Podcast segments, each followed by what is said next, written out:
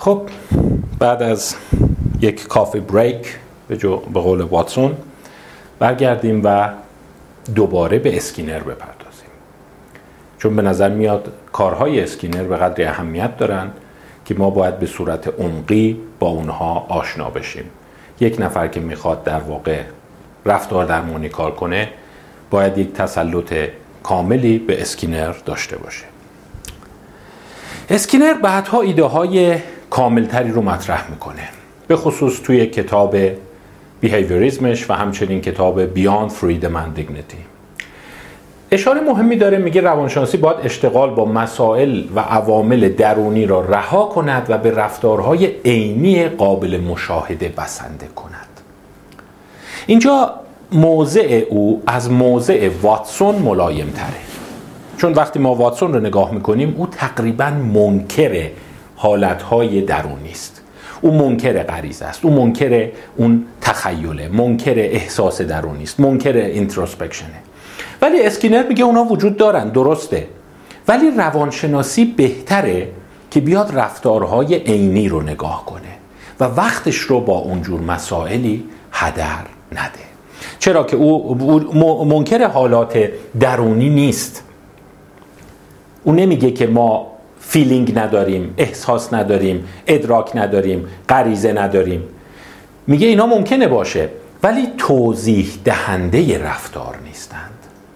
اونا فرایندهای جانبی هستند فرایندهای ثانویه هستند. حالا یه ذره رفتیم جلوتر کم کم با ایدهش بیشتر آشنا میشید. رفتارگرایی به تعبیر رفتار می‌پردازه نه explanation ش اینایی که می‌خوان یه جوری فهم تعریفی داشته باشن اینجوری میگه. میگه اگر شما بپرسی روانشناسی رفتار انسان رو چی کار می‌کنه؟ رفتار انسان رو تعبیر می‌کنه interpret می‌کنه. توضیح نمیده. explanation نیست. یعنی ما نمی‌دونیم علت عصبانیت من چیه. من نمی‌دونم چرا از فلان کس خوشم میاد. فقط میشه تعبیر کرد. پس اینم یه نکته دیگه از نظر اسکینر در نظر بگیرید. اسکینر تو اون کتاب Beyond Freedom and Dignity ش یه ذره به توصیف دقیق تر می‌پردازه. میگه در نظر بگیرید علوم دیگر رو. چون از نظر او روانشناسی هم باید وارد علوم تجربی بشه. باید متدولوژی فیزیک، شیمی و زیست شناسی رو دنبال کنه و باید مفاهیم رو همون گونه که این علوم تعبیر می‌کنن تعبیر کنه. اسکینر میگه زمان ارسطو وقتی یه جسمی میافتاد می‌گفتن این دلیل افتادنش اینه یعنی توضیحش explanation ش اینه که این جسم علاقه داره اشتیاق داره و انگیزه داره برای اینکه به مرکز زمین نزدیک بشه. و جالبه ارسطو متوجه شده بود یعنی اون زمان می‌دونستن که هرچی اجسام بیشتر به زمین نزدیک میشن یعنی از ارتفاع بلندتری ولش می‌کنی سرعتشون در رسیدن به زمین بیشتر میشه. الان شما می‌دونید این پدیده همون شتاب جاذبه است و به دلیل نیروی جاذبه اجسام شتاب می‌گیرن. ولی اون زمان ارسطو می‌گفت هرچی به مقصد نزدیکتر میشه اشتیاقش برای رسیدن به مقصد بیشتره. اشیایی که اشیایی که ولشون می‌کنی خب اسکینر میگه فیزیک اومد این تعبیر رو کنار گذاشت. شما الان هیچ فیزیکدانی رو نمی‌بینی که بگه مثلا ماه علاقه داره دور زمین بچرخه. یا وقتی شما یک تیری رو شلیک می‌کنید میره بالا دلش برای زمین تنگ میشه و دوباره میاد زمین. یا مثلا شما فرض کنید یک گلوله رو پرتاب کردید این انگیزه داره پشت کار داره که بره به دیوار بخوره و دیوار رو سوراخ کنه و از اون رد شه. این اصطلاحهایی مثل جوبیلنت اشتیاق برای رسیدن به زمین پشت کار و اینها رو ما برای اجسام فیزیکی به کار نمی‌بریم. اسکینر معتقد بود روانشناسی زمانی علم میشه. که اونم همین تعبیر رو راجع به انسان ها به کار ببره. یعنی تعبیری که فیزیک و شیمی به کار می‌برن. یعنی نه اینکه بگیم من مثلا اشتیاق دارم که نمرات بهتری بگیرم برای همین انگیزه پیدا کردم بیشتر درس می‌خونم. این مثل همونیه که بگی اون ساچمه اشتیاق داره برای اینکه به هدف برسه. نه اون اتفاقی که داره میفته اینه که اثر نیروی جاذبه بر روی اونه. اینم معتقد رفتار انسان ها هم همینجوره. اثر پاداشی است که از رفتار می‌گیرند و به تقویت رفتار منجر میشه. پس اینجا معتقد همونجور که ارسطو در مورد فیزیک اشتباه می‌کرد روانشناسی معاصر در مورد انسان ها اشتباه می‌کنه. او در ادامه کتابش به دکارت می‌پردازه و میگه دکارت کمک خوبی به روانشناسی کرد با آوردن مفهوم اتومیتا. البته اتومیتا رو دکارت نیاورد. دکارت اولین بار از اتومیتا برای توضیح دادن رفتار حیوانات و نه انسان. تکرار می‌کنم حیوانات و نه انسان استفاده کرد. اتومیتا چیا بود؟ اون زمان صنعتگران اروپایی کم کم شروع کرده بودند اسباب بازی عروسک و وسایلی می ساختن که حرکت می‌کرد. مثلا اینایی که زنگ می‌زد. سر ساعت که می‌شد این آدمک می اومد بیرون اینا همش با پیچ و مهره کار می‌کرد. می اومد اینجور دنگ دنگ زنگو می‌زد و برمیگشت. یا ببین کودکی درست کردن که رو کاغذ می نوشت در صورت که پشتش رو که نگاه می‌کنی تعداد زیادی چرخدنده و وسایل مکانیکی بود که او رو حرکت می‌داد. اون زمان به اینا می‌گفتن اتومیتا اینا هم برای کارهای هنری بود هم برای کلیسا بود هم برای موزه ها و سرگرمی مردم. حتی نوعایش بود که خیلی پیچیده تر بود. که یکیش بود که ادعا می‌کردن شطرنج بازی می‌کنه. این اتومیت های معروفه که به تورک معروفه. البته این 100 سال بعد از دکارت بود. و میگن اینقدر شطرنج باز خوبی هم بوده که همه رو میبرده. البته این تقلب بوده. واقعا اتومیتا نبوده و یه آدم پنهان می‌شده توش و اون شطرنج بازی می‌کرده. و الا 200 سال پیش محال بوده. بتونن با یه سری چرخودنده دستگاهی بسازن که شطرنج بازی کنه. ولی هر کی نگاه می‌کرده می‌رفته جلو با این شطرنج هم بازی می‌کرده و میبرده.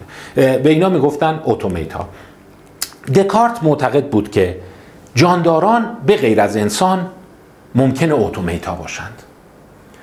یعنی اینی که شما می‌بینی همینی که این چکش رو می‌بره بالا میاره پایین می‌زنه و این به دلیل یه تعدادی شلنگ فشار پمپ و چرخدنده است احتمالا حیوانات هم همینجورند. و حتی این تعبیر دکارت یه مقداری ضد حیوانی شد.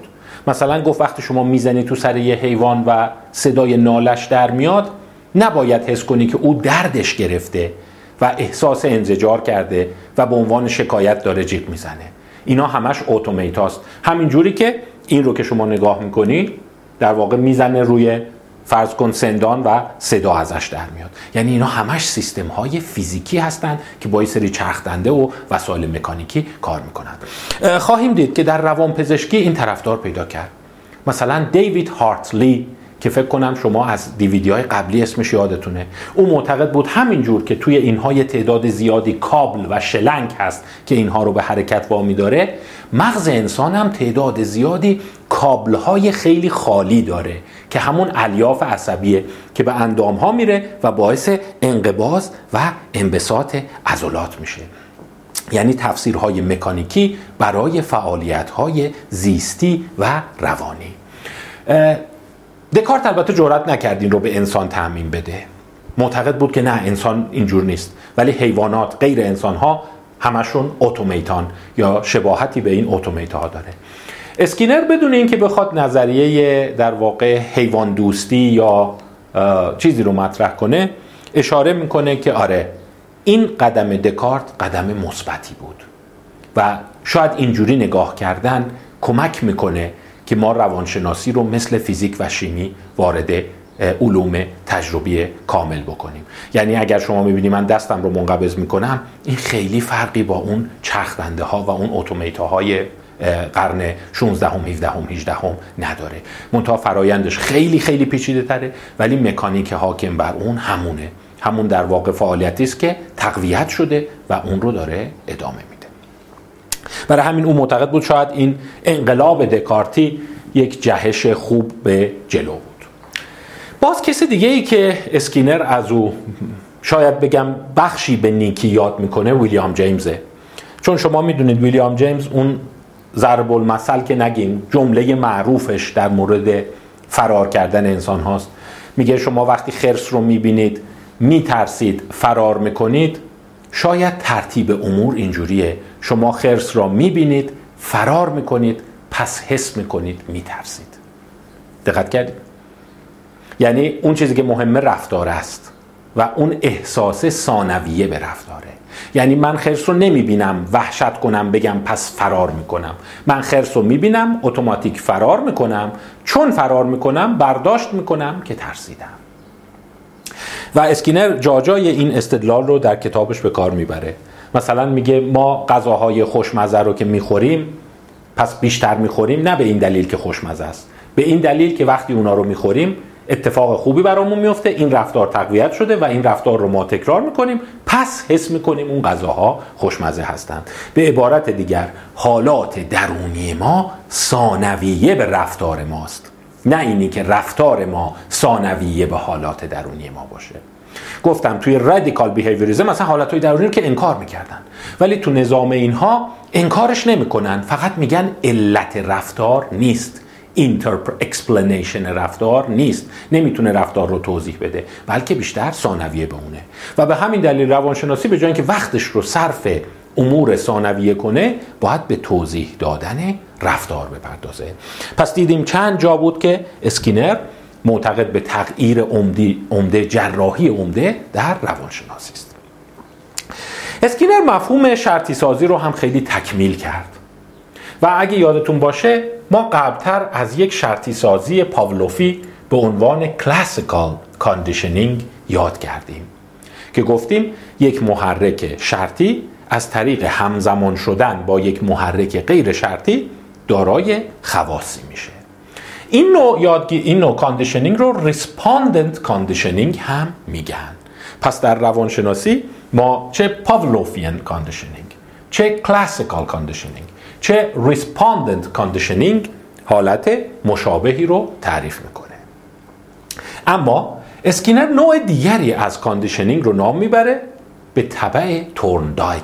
که اسمش رو می‌ذاره operant conditioning یا instrumental conditioning که در واقع جاندار عامل اجرای یک حرکت هست و بر اساس پاسخی که نسبت به اون حرکت داده میشه اون رفتار می‌تونه تقویت بشه یا تقویت نشه. او دو تمایز قائله. میگه در سیستم operant conditioning جاندار رفتار رو emit می‌کنه یعنی رفتار ساطع میشه. یعنی من رفتار رو ساطع می‌کنم پاسخ می‌گیرم. در صورتی که در conditioning کلاسیک رفتار برانگیخته میشه. یعنی محیط بیرون در من اون حالت رو ایجاد می‌کنه. پس اینجا من ایجاد می‌کنم جواب می‌گیرم. اونجا محیط تحریک می‌کنه جواب اتفاق میفته پس این یه توصیفی است که از دو نوع conditioning می‌کنن. و معمولا اینا دیگه خیلی textbook یه که ما چند نوع شرطی سازی داریم؟ میگن دو نوع. respondent یا classical یا Pavlovian که در اون رفتار elicit میشه برانگیخته میشه. در صورتی که در نوع instrumental یا operant رفتار از خود جاندار ساطع میشه امیتت میشه و می‌تونه تقویت بشه. خب اسکینر مبتکر کار دیگری است به نام شیپینگ شکل دهی. و او معتقده که رفتارهای پیچیده تر رفتارهایی مثل فرض کن لباس پوشیدن صحبت کردن کار کردن اینا همش شکل دهی میشه با این دو مکانیزم. پس می‌بینی خیلی دیدگاه او می‌تونیم بگیم ریداکشنیستیکه. معتقده که رفتارهای خیلی پیچیده از اجزاء خیلی ساده تشکیل شدن که بیشباهت به اون اتومیتاهای دکارت نیست. یعنی همون جور که فنر رو میپیچوندن و بعد دست طرف میومد بالا دنگ یه چکش می‌زد. همون قوانین به صورت خیلی پیچیده ترش ولی با بهرهگیری از همون مکانیزم در رفتارهای خیلی عالی دیده میشه. و رفتارهای عالی از طریق فرایندی به نام شیپینگ شکل می‌گیره. یعنی چی؟ اصطلاحی که به کار می‌بره اینه. اصل لغت انگلیسی رو نگاه کنید. Successive approximations. Successive approximations. Successive یعنی پشت سر هم. Successive یعنی پشت سر هم. Approximations یعنی نزدیک شدن. قرابت. یعنی اساس صحبت اسکینر اینه که شما یه رفتار خیلی پیچیده که می‌بینی اینجوریه. یه سری حرکت هایی اتفاق میفته اونی که به رفتار نهایی نزدیکتره تقویت میشه. و همینجور از طریق تقویت شدنهای پشت سر هم اون رفتار پیچیده شکل می‌گیره. من مثالی بزنم خدمتتون. مثلا فکر کنید من قراره که این پیرنم دگمش رو ببندم. چجور ممکنه همچین رفتاری با این مکانیزم های ساده تر قابل توضیح باشه؟ میگه خیلی خوب. شما در نظر بگیر دست من ممکنه حرکت های random بکنه تصادفی بکنه این ور ور بره. ولی هر وقت به دگمه نزدیک شد تقویت بشه. پس شما یه نظام operant conditioning رو در نظر بگیرید. این تقویت نمیشه این تقویت نمیشه این تقویت نمیشه ولی این تقویت میشه. پس من به تدریج شروع می‌کنم این کار رو بیشتر کردن. این میشه چی؟ Successive approximations بعد ممکنه اینجا رو بزنم اینجا رو بزنم اینجا رو بزنم تا دقیقا روی دگمه رو می‌زنم. وقتی روی دگمه رو دست دادم اون قسمت مکررن تقویت میشه. پس یعنی شما ببینید یه این حرکت تقویت شد یه دست به دگمه زدن تقویت شد و همینجور که میریم جلوتر تا رفتار پیچیده تر مثل ور رفتن با این دگمه تا اینی که یاد بگیرم و دگمه رو از این شکاف رد کنم. و از مجموعه این approximation ها اون رفتار پیچیده شکل می‌گیره. پس رفتار تصادفیه ولی اونایی که به هدف نزدیکتره به صورت افتراقی تقویت میشه. و اینقدر تقویت افتراقی افتراقی افتراقی تر میشه تا رفتار کامل به وجود میاد. یه فرم خیلی قشنگش رو اسکینر در مورد دور زدن کبوتر نشون میده. او میگه من می‌تونم یه کاری کنم که کبوتر هی دور خودش بچرخه. میگه چجوری؟ به این صورت. کبوتر random این طرف میره اون طرف میره. ولی هر وقت این طرف رفت بهش یه دونه میدم. یعنی چی؟ operant conditioning ی که تقویت میشه. بعد اگه یه ذره این ورتر رفت باز دوباره بهش یه دونه میدم. ولی اومد این ور نمیدم. خب این هی این ور میره این ور میره. بعد این ور که رفت من دوباره دونه میدم تا این ور بره.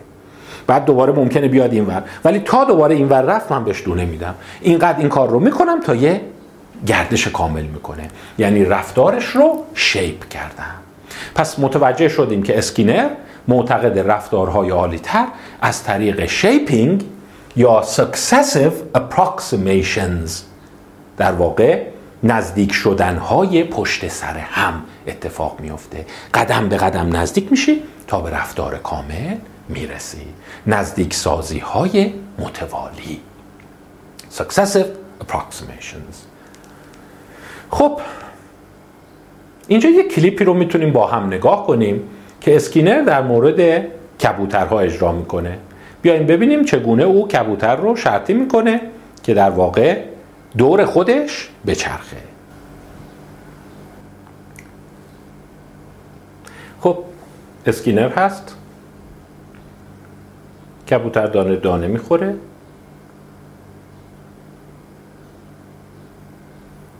یه 90 درجه ای به سمت چپ میاد 90 درجه به سمت راست. ببینید تصادفی داره به این سو و اون سو میچرخه. ولی هر موقع که به سمت چپ داره میاد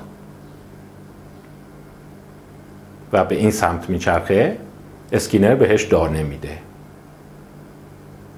الان در کلیپ معلوم میشه. ببینید.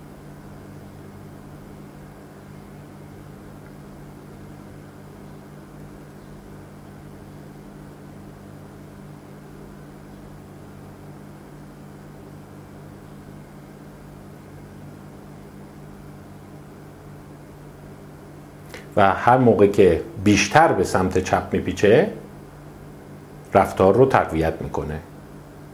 وقتی به این سمت میپیچه تقویت نمی‌کنه. ببینید لامپ روشن نمیشه و دونه نمیفته ولی وقتی به سمت چپ میپیچه لامپ روشن میشه و دونه میفته و اون رفتار تقویت میشه. یعنی پیچیدن به راست تقویت نمیشه پیچیدن به چپ تقویت میشه. بعد ببینید یه ذره بیشتر که پیچید تا به اون سو رفت الان مثلا تقویتش نمی‌کنه چون داره به این طرف میپیچه. می‌خواد بهش شیپ بده. تا به اون ور پیچید لامپ رو روشن می‌کنه که یک کاندیشن دستیمولوس هست و بهش دونه میده. و باز دوباره اینقدر این کار صورت می‌گیره تا اینی که ببینید یه دور کامل می‌زنه و دور کامل که زد باز دوباره تقویتش می‌کنه. این همون shaping یا اون رفتاری بود که خدمتتون عرض کردم. و در واقع اسکینر معتقد بود shaping مثل نوعی سفالگری است شما یه قطعه زمخت یه قطعه گنده از خمیر رو ور میداری می‌ذاری. و بعد شروع می‌کنی به تدریج به سمت قسمت های ظریفتر و حساستر میری. یعنی اول یه دور گردش می‌کنی بعد اون برجستگی های خاص رو شکل میدی بعد روی برجستگی های خاص نقش و نگارهای خاص رو میدی و همینجور میری جلو. Approximate uh, successive approximations نزدیک سازی های متوالی که از اون به شکل دهی یا شیپینگ یاد می‌کنه. و معتقده که رفتارهای خیلی پیچیده انسان از این راه قابل توضیح هستند. همونطور که تو کلیپ دیدین یک دور زدن 360 درجه رو تونست از راه نزدیک سازی های متوالی به کبوتر یاد بده.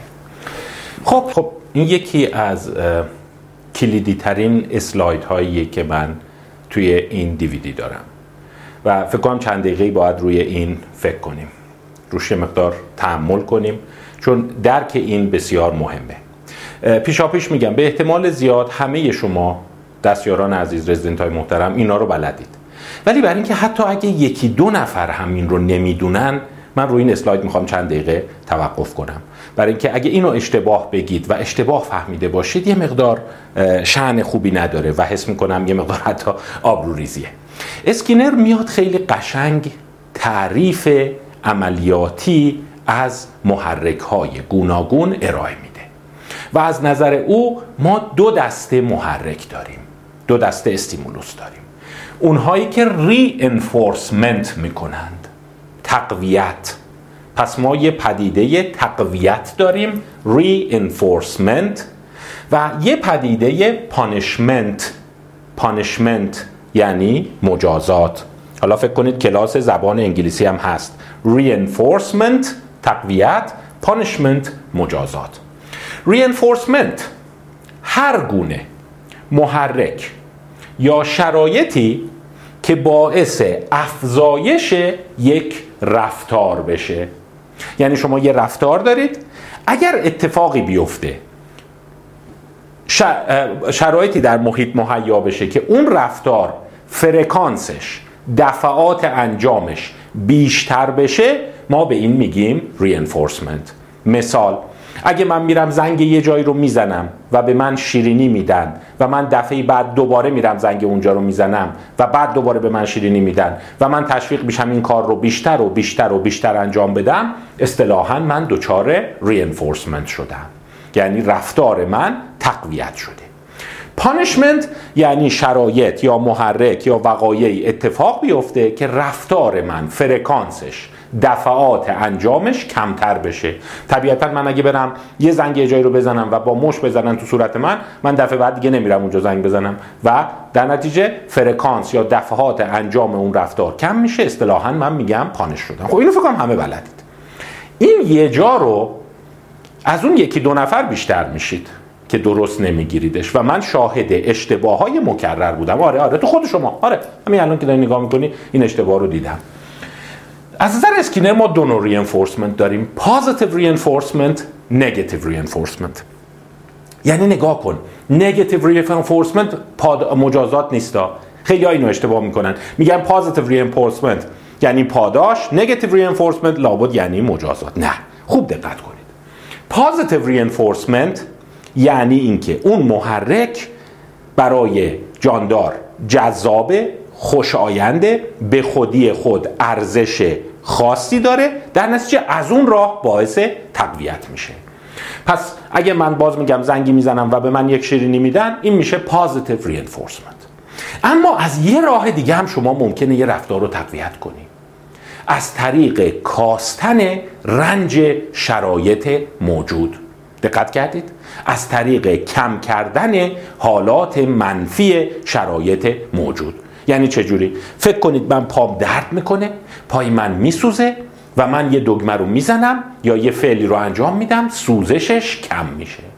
من تشویق میشم این کار رو بیشتر انجام بدم. یعنی اون زنگ رو بیشتر بزنم یا مثلا اون پماد رو بیشتر بزنم چون هر دفعه می‌زنم باعث کاهش رنج من میشه. به این میگن نگاتیو رینفورسمنت یعنی در هر حال رینفورسمنت یعنی من بیشتر اون کار رو انجام میدم. ولی تو این خوشم میاد تو این از درد و رنجم کاسته میشه. حالا همین تمایز ساده وقتی شما به حوزه های مثل اعتیاد می‌رسی خیلی پیچیده میشه. مثال اون سیگاری رو در نظر بگیرید. یه سیگار می‌گیره و پک عمیق می‌زنه. یه احساس خوشایند بهش دست میده. این میشه چی؟ Positive reinforcement. ولی خیلی از سیگاریا میگن نه نه نه نه نه اون نیست دلیلی که ما سیگار استفاده می‌کنیم. میگیم پس چیه؟ میگه نگاه کن پک می‌زنم استرابم کم میشه. لرزشم کم میشه. این حالت ذهن مخشوشم بهتر میشه. یعنی حالت بدم رو خوب می‌کنه. به همین دلیل ادامه میدم. و جالبه بدونید مواد مخدر هم پازیتیو رینفورسمنت میدن هم negative reinforcement میدن. و از اون جالبتر اینی که در ابتدای امر اکثریتشون positive reinforcement میدن. ولی همینجور که میرن پیشتر میرن جلوتر بیشترش negative reinforcement ه یعنی خیلی از هروئینی این جمله رو میگن. میگن باور کن مواد که می‌زنیم اصلا لذت نداره. میگه خب پس چرا می‌زنیم؟ میگه اگه نزنم تو این جهنم نمی‌تونم تحمل کنم. می‌زنم یه ذره دردم کم بشه. ببخشید. می‌زنم یه ذره روحیم بهتر شه. می‌زنم یه ذره آروم بگیرم. می‌زنم از این بیقراریم کم بشه. پس این میشه negative reinforcement و جالبه در جریان سیر اعتیاد ما شاهد این هستیم. گذر از positive reinforcement به negative reinforcement من در قسمت نیکوتین خواهم گفت. دوستان عزیز شما خواهید دید که نیکوتین که در سیگار هست از نظر فارماکولوژیک اصلا داروی ضد استراب نیست.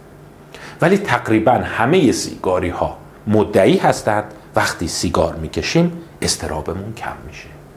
شما این سناریو رو زیاد دیدید. مستربه داره پک می‌زنه به سیگار. قبل از امتحان. سر صحنه تصادف قبل دادگاه. وقتی که دم اتاق عمل وایساده عزیزش تو اتاق عمله. اینو می‌زنه که negative reinforcement بگیره.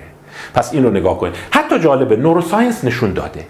مراکزی که positive reinforcement می‌کنن با مراکزی که negative reinforcement می‌کنن دو جای مختلفه. و حتی احساس subjective ش احساس درونیش فرق می‌کنه. وقتی شما میگی positive reinforcement می‌خوام معمولا احساست اینه هوس کردم. دلم می‌خواد. یه جور مثلا هواشو کردم. ولی وقتی negative reinforcement می‌خوای میگی مجبورم. مجبورم نیاز دارم. به همین دلیل neuroscientist معروف بریج به این میگه گذر از liking به wanting یعنی در اینجا شما دوست داری. I like cigarettes. ولی اینجا I need cigarettes. I want cigarettes. من می‌خوام لازم دارم. یعنی احساس سوبجکتیوش فرق می‌کنه. حتی مراکز مغزی که درگیرن فرق می‌کنن. توی یکیش پوسته هسته آکومبنس درگیره و در دیگری هسته درونی یعنی کور هسته آکومبنس توی یکیش استریاتوم قدامی درگیره توی یکیش استریاتوم خلفی درگیره. من در دیویدیو های دیگه راجع به این صحبت می‌کنم. پس دو نوع رینفورسمنت مختلف داریم. حتی اینکه کدومش شدتش بیشتره بحث زیاده ولی تو مواد مخدر میگن نگاتیو رینفورسمنت قوی تره و پایدارتره. برای همین اونی که مشروب می‌خوره که استرابش کم بشه اونی که مشروب می‌خوره دل شورش کم بشه مشروب می‌خوره عصبانیتش کم بشه خیلی گرفتارتر از اونی میشه که مشروب می‌خوره که شنگول بشه مشروب می‌خوره که بگو بخند بشه. پس negative reinforcement از جهاتی بسیار قوی تر است. می‌رسیم به punishment پس punishment رو با negative reinforcement اشتباه نکنید. punishment اون شرایطی است که رفتار شما کم میشه. خب اینم دو نوع داره.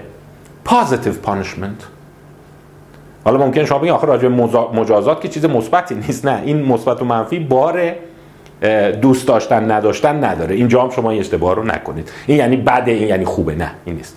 پازیتیو پانیشمنت یعنی یه حرکتی اتفاق میفته که برای شما به خودی خود ناخوشاینده شما ازش اجتناب می‌کنید در اینجا اگه پای شما بسوزه دردتون بگیره شما رو فشار بدن وشکون بگیرن سوزن بهتون بزنن این پازیتیو پانیشمنته و باعث میشه شما کمتر اون کار ولی یه حالت دیگه هست که نگاتیو پانیشمنته در حالت نگاتیو پانیشمنت یا مجازات منفی یه پدیده خوشایند و دوست داشتنی رو از شما می‌گیرند. مثلا شما شیرینی داری می‌خوری اینو از دست در میارند. داری استراحت می‌کنی تو هوای خنک نشستی زیر کولر لم دادی کولر رو خاموش می‌کنن این میشه negative punishment یعنی دریغ داشتن یا محدود کردن یک پاداش از یه نفر به قصد کم کردن اون فرکانس رفتار. دو مثال معروف یا دو اصطلاح معروف ما در مورد negative punishment داریم. اینم بهتون بگم مثلا شما رو جریمه می‌کنن این چیه؟ افسر پلیس میاد شما رو جریمه می‌کنه.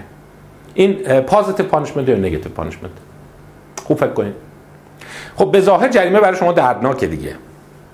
پس پازیتیو پانشمنته ولی اون نیست نه نگاتیو پانشمنته چون جریمه معنیش اینه که باید پول بدی.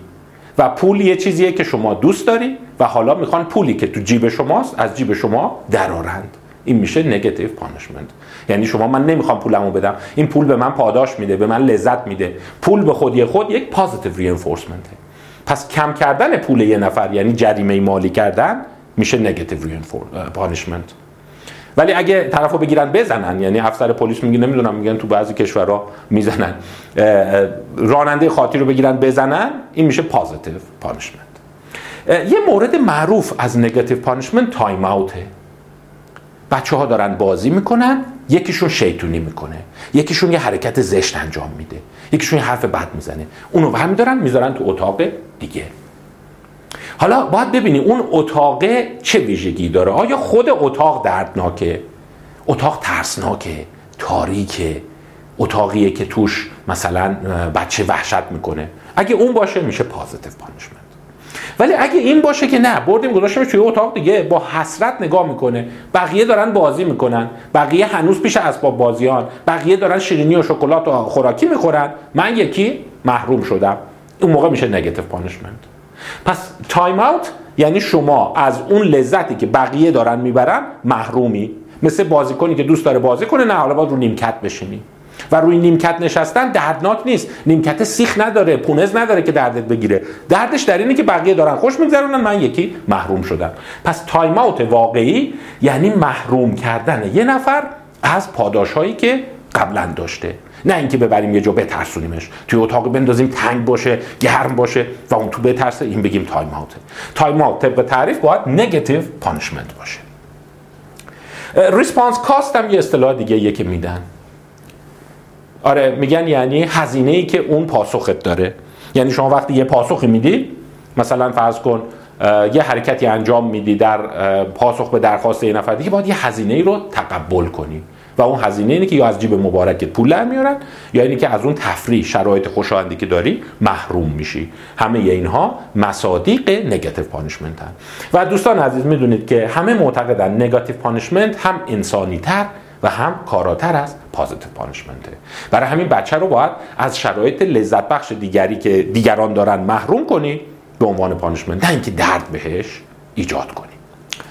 قبل از اینکه این اسلاید رو تموم کنیم و بریم اسلاید بعد ببین تقریبا 10 دقیقه است داریم راجع به این اسلاید حرف چون خیلی مهمه.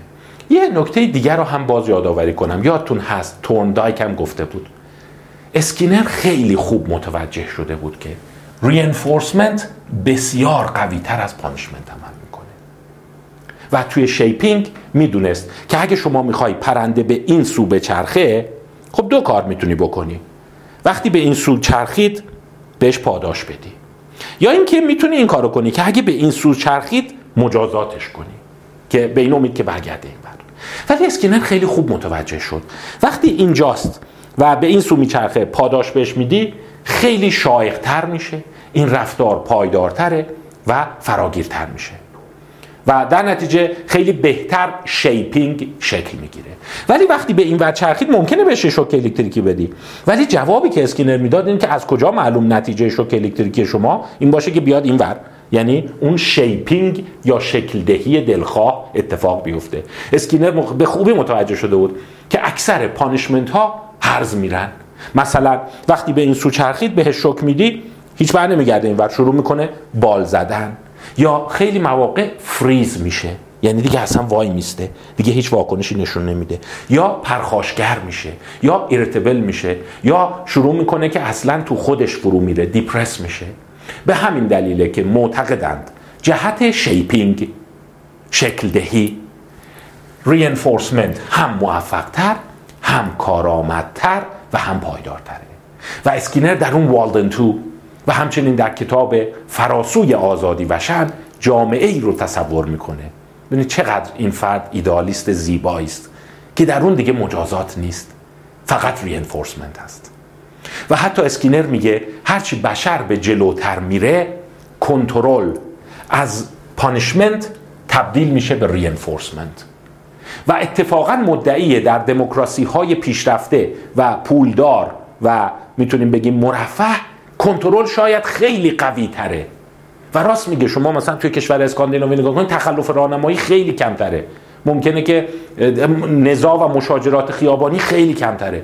ولی اون مدعیه که در این جوامعی که پیشرفته میشن متکامل میشن درآمد میره بالا دلیلش اینه که از سهم مجازات کم میشه. یعنی کمتر آدم ها رو می‌برن زندانی می‌کنن کمتر آدم ها رو می‌برن می‌زنن. و رینفورسمنت میره بالا. یعنی هی آدما تقویت میشن. مثلا میگه اگه درست راهنمایی رانندگی کردی اینقدر تخفیف می‌گیری. اگه درست رانندگی کردی این پاداش رو می‌گیری. آخر سال یه کارت طلایی می‌گیری. آخر سال اینقدر تخفیف می‌گیری روی بیمت. آخر سال مثلا یه هدیه می‌گیری. توی قرعه کشی شرکت می‌کنی. در همه دقت می‌کنن درست رانندگی کنن. ولی سیستمای ناکارآمد میگه همش به پانیشمنت و دوستان از شما هم که درس می‌خونید همینه.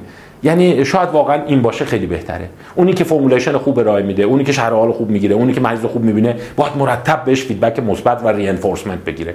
و اونی که خرابکاری می‌کنه خیلی مجازاتش توبیخش تمسخرش تحقیرش تاثیرگذار نیست. او مدعی بود آینده درخشانی برای بشر متصوره و در اون آینده درخشان دیگه ما کنترل به صورت punishment نداریم. و او معتقد بود punishment خیلی دردناکه ولی reinforcement جذابه. برای همین خوشبختی بشر بیشتر میشه. happiness ش بیشتر میشه. و انسان ها در Walden Two در اون یوتوپیای خیالی او از طریق reinforcement تقویت می‌شدند. نه از طریق punishment مخالفت بشه بهشون. حالا جالب تاریخچه عجیبی ما در punishment داریم. و aversive therapy یکی از درمانهایی بود که اون زمان مطرح بود. مثلا وقتی فردی کاری رو انجام می‌داد به او آمپول آپو مورفین می‌زدن. آپومورفین باعث استفراغ میشه.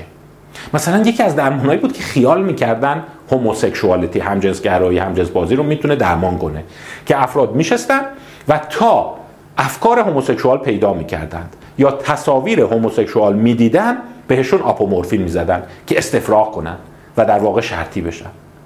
و طبیعی که هیچ اثر بخشی نداشت و یک خیال پردازی بود.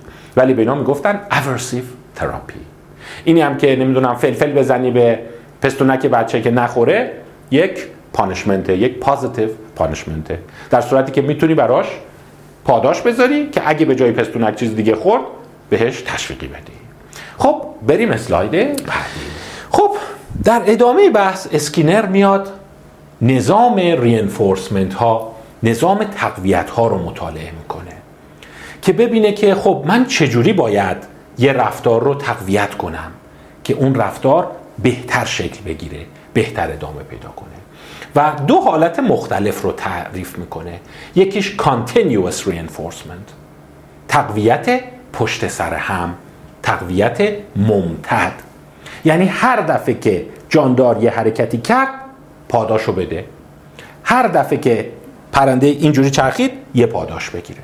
این میشه continuous reinforcement. به ازای هر یه حرکت حیوان یه پاداش می‌گیره. یعنی یک ارتباط یک به یک وجود داره. اما نوع دیگرش وجود داره که میگن تقویت ممتد. نوع دیگرش وجود داره که تقویت ناپیوسته است. بهش میگه intermittent reinforcement تقویت ناپیوسته. یعنی برای هر دفعه که حیوان کار کرد پاداش نمیده. برای بعضیاشون پاداش میده. و یه نکته هم جالبه بدونید توی تاریخ رفتارگرایی. دلیل این کار ابتدای امر عمدی نبود. اسکینر غذا کم آورده بود برای حیوانات برای پرنده ها برای موشاش. و می‌خواست صرف جویی کنه. در نتیجه می‌گفت هر پنج باری که این کارو کرد دیگه بهش هر یه بار دانون دونه نمیدم. اون pellet به موش نمیدم به عنوان پاداش. بذار هر پنج دفعه که اون کارو می‌کنه بدم. یعنی در اصل هدفش صرف جویی در غذا. خوراک برای حیوانات بود. ولی یه چیز عجیب متوجه شد که دید وقتی intermittent میدی حتی کاراییش بیشتر میشه. یعنی اگه طرف هر دفعه یه حرکتی کرد پاداش بگیره اونقدر توان شکل دهی نداره. اونقدر پایداری نداره که هر پنج دفعه مثلا اون کارو کرد یه پاداش بگیره. پس او متوجه شد که تقویت ناپیوسته می‌تونه خیلی قوی تر از تقویت ممتد باشه. حالا تو همین ناپیوستگی حالتهای مختلفی متصوره. یه حالتی هست که میگه فیکست ریشیو یعنی نسبت پاداش به حرکت جاندار یه نسبت ثابتیه. مثلا هر سه بار که نک زد هر چهار بار که اهرم و فشار داد هر شیش بار که دور اتاق رفت این میشه fixed ratio یه حالت دیگه هست که میگه fixed interval یعنی فاصلش ثابته نه دفعاتی که حیوان کار می‌کنه. مثلا اینجا باید 6 دفعه نک بزنه تا یه دونه بگیره. ولی اینجا میگه نه باید مثلا 6 ثانیه بگذره تا یه دونه بگیره. وقتی داره نک می‌زنه مهم نیست که توی اون 6 ثانیه 5 تا نک بزنه یا 10 تا نک بزنه. در هر حال یه زمان خاصی باید سپری بشه. پس به اون میگن fixed ratio به این میگن fixed interval یه حالت دیگه هم داره variable یعنی متغیر. یعنی یه بار حیوان سه تا نک می‌زنه پاداش می‌گیره یه بار ده تا نک می‌زنه پاداش می‌گیره. یه بار بعد پنج ثانیه پاداش می‌گیره یه بار بعد 15 ثانیه پاداش می‌گیره و ربطی هم نداره چند تا نک زده. پس توی interval ربطی نداره چند بار اون فعل رو انجام داده توی ratio ربطی نداره که چند بار یا چند ثانیه زمان گذشته. پس ما چهار حالت fixed ratio fixed interval variable ratio و variable interval رو هم متوجه شدیم. اسکینر یک یافته جالب دیگه هم داشت. ما به اون می‌رسیم. یک کلیپ هست اون رو هم نشونتون میدم. ولی یافته جالب اسکینر این بود که اتفاقا اینایی که variable هستند یعنی متغیر خیلی قدرت شکلهی بالایی دارند. پس یعنی نه تنها اینترمیتنت یعنی ناپیوسته از پیوسته بهتر عمل می‌کنه بلکه اونی که متغیره حتی حتی بیشتر عمل می‌کنه. برای همینه اگه شما می‌خواین یه رفتاری رو در کودک خیلی تقویتش کنین نباید کاری بکنین که هر دفعه اون کارو کرد پاداش بگیره. چون این قدرتش محدوده. میگه بعضی وقتا که اون کارو کرد پاداش بگیره. حتی اگه می‌خواین خیلی خیلی دیگه عمیقش کنید و پایدارش کنید مشخص هم نباشه که اون بعضی وقتا چجوری هند. یعنی یه بار هر چهار تا نمره خوبی که آورد پاداش بگیره یه بار هر هشت تا نمره که آورد پاداش بگیره یه بار هم هر یه دونه که آورد. یعنی یک variable ratio intermittent reinforcement. یک تقویت ناپیوسته با کسر متغیر. این معتقد پایدارترین حالت رو ایجاد می‌کنه. و اون معتقد انسان هایی که خیلی تو زندگی به ظاهر سرسختند. انسان هایی که می‌بینی سمجن شما دیدین؟ آدما رو می‌تونید تفاوت بذاری. بعضی هستن زود خسته میشن زود جا می‌زنن زود دل سرد میشن. میگه اونایی که زود دل سرد میشن احتمالا بیشتر تقویتاشون از نوع ممتد بوده. هر دفعه یه کاری کرده پاداش گرفته. حالا که دیگه پاداش نمیاد ول می‌کنه. ولی اونایی که خیلی سرسختند هنرمندا ورزشکارا. اونایی که اولا پاداش هاشون متناوب بوده و در عین حال یک حالت فیکس یا مشخص نداشته. ببینیم مثلا 6 ماه کار کرده هیچی پاداش نگرفته. بعد یه دفعه سه تا کارش پشت سر هم حسابی پاداش گرفته جامعه استقبال کرده. او معتقده که این باعث عمیق ترین حالت تقویت رفتار میشه. و برای همین معتقده اگر شما می‌خواین انسان ها هنرمند بار بیان انسان ها جوری بار بیان که به ظاهر انگیزه درونی دارن. چون دقت کن اسکینر معتقد انگیزه درونی نداریم. فقط روش های مختلف تقویت. اگه شما تمام عمر تقویت تیم بوده هر بار کارو کردی پاداش گرفتی به ظاهر شما انگیزت بیرونیه. ولی اگر روش تقویت تو زندگی این بوده که بعضی وقتا اونم معلوم نیست با چه فاصله ای بعضی رفتارات تقویت شده شما خیلی پایدارتر اون رفتار رو تکرار می‌کنی. اینقدر پایدار اون رفتار رو تکرار می‌کنی که ناظری که از دور داره نگاه می‌کنه اسمشو می‌ذاره انگیزه درونی. در صورتی که ما اصلا انگیزه درونی بیرونی نداریم. همه اینا انگیزه بیرونیه. منتها اون بیرونیه خیلی مکانیزمش پیچیده تره و اینقدر پیچیده است که شما دیگه نمی‌تونید رد پاش رو رو طرف پیدا کنید کار خیلی قشنگی می‌کنه یک کلیپ هست با هم می‌بینیم. و اونم اینه. میاد رفتار یک کبوتر رو به صورت متغیر و اینترمیتنت تقویت می‌کنه. یعنی کبوتر رفتارهای مختلفی ازش سر می‌زنه ولی بدون توجه به اون رفتار برخلاف اون شیپینگه بود که دقیق وای میستاد تا 180 درجه میچرخید بهش پاداش می‌داد. تصادفی با یک فاصله متناوب بهش تقویت میده. او اشاره می‌کنه که کبوتر چون نمی‌دونه کدوم رفتارش تقویت شده کم کم یه حالت خرافی مانند تو شکل می‌گیره. یعنی همینجور یه سری حرکت هایی رو تصادفی انجام میده به این امید که در واقع پاداش بهش داده بشه. و در واقع اسکینر بسیار قشنگ. در محیط آزمایشگاهی نشون میده خرافات چجوری شکل می‌گیره. و به اعتقاد او خرافات چیزی نیست جز تقویت تصادفی متناوب متغیر رفتارها. و شما یه بار فکر می‌کنی که آره مثلا من اون روز این لباس رو پوشیده بودم این حرف رو زدم بعد رفتم تصادف کردم. و بعد شما ممکنه که نسبتش بدی به این چیزا. و کم کم یک ارتباطات خیالی پیدا کنید اگه موافق هستید این کلیپ رو نگاه کنیم ببین کبوتر تفلکی میفته به چه کارهای عجیب غریبی که یه دونه گیرش بیاد. قافل از این که هیچ کار هیچ کدوم از اون کارا رو نکنی بازم دونه برات میاد. ولی کبوتر خودش رفتارش جوری تقویت شده که فکر می‌کنه باید این جستای عجیب غریب رو بگیره تا یه دونه دونه براش در واقع بیفته. ببینید وقتی نوک می‌زنه بهش دونه داده میشه. به اینجا. این یک نوع در واقع میشه گفت fixed ratio یا continuous reinforcement. ولی میاد یه کاری می‌کنه که نه اومدن دونه دیگه تصادفی بشه. و کبوتر دیگه نمی‌دونه باید چی کار کنه که دونه بیاد.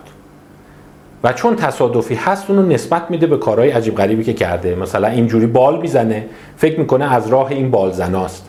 و رفتارهای خرافی در حیوان شکل می‌گیره. خب دیدیم از راه شیپینگ تقویت افتراقی تقویت با برنامه های مختلف. اسکینر تونسته بود رفتارهای پیچیده ای رو در حیوانات ایجاد کنه. برای همین اسکینر معتقد بود علم روانشناسی از طریق در واقع استفاده از این تقویت های انتخابی با فواصل خاص تقویتی می‌تونه رفتار رو تغییر بده و اصطلاح behavior modification رو اینجا به کار می‌بره. تغییر رفتار. و اشاره داشته که در واقع هدف رفتارگرایی می‌تونه تغییر رفتار باشه. منتها در نظر بگیرید behavior modification یا تغییر رفتار یه بار منفی داشت. یه باری داشت که خیلی از جوامع خوششون نمی اومد اونو به گونه شستشوی فکری یا کارهایی که در واقع کمونیست ها توی اردوگاه های کار اجباری و ایناشون می‌کردند معادل می‌دونستند به همین دلیل اسکینر برای جلوگیری از سوء تفاهم اسم مناسب تری انتخاب کرد. اسمش رو گذاشت Applied Behavior Analysis. تکرار می‌کنیم Applied Behavior Analysis. یعنی تحلیل کاربردی رفتار. Applied کاربردی Behavior رفتار Analysis تحلیل. پس تحلیل کاربردی رفتار از نظر اسکینر چون اصطلاحیه که شما خیلی در کتاب های رفتار درمانی می‌بینی. عبارت است است شکل دهی به رفتار مطلوبی که ما می‌خوایم از راه اون تقویت های انتخابی و نزدیک سازی های متوالی. مثال هایش رو در کبوتر دیدید. یه طرف اومده بود یه رفتار بیزار عجیب غریب ایجاد کرده بود مثل رفتار خرافی از اون طرف یه رفتار حساب شده دور زدن. پس اینا رو میگن Applied Behavior Analysis. خب نمی‌دونم می‌خواین یادی از واتسون بکنیم؟ یک کافی بریک بریم و چند دقیقه بعد دوباره بیایم. قسمت سوم رو نگاه کنیم چون می‌خوایم به یک پدیده مهم دیگه بپردازیم. اینجا بیشترش راجب یادگیری بود تقویت بود. شما یاد می‌گرفتی یه کاری بکنی یه پاسخی میومد حالا می‌خوایم ضدش رو صحبت کنیم. در مورد خاموشی فراموشی یا انقراض. چی میشه یه رفتاری رو که کسب کردی؟ یه ارتباطی رو چه از راه شرطی سازی عامل آپرنت و چه از راه شرطی سازی پاولوفی کسب کردی؟ چی میشه اون رفتار رو از دست بدی؟ فراموش کنی و اون رفتار خاموش بشه. بریم مکسول هاوس کافی بریک و برگردیم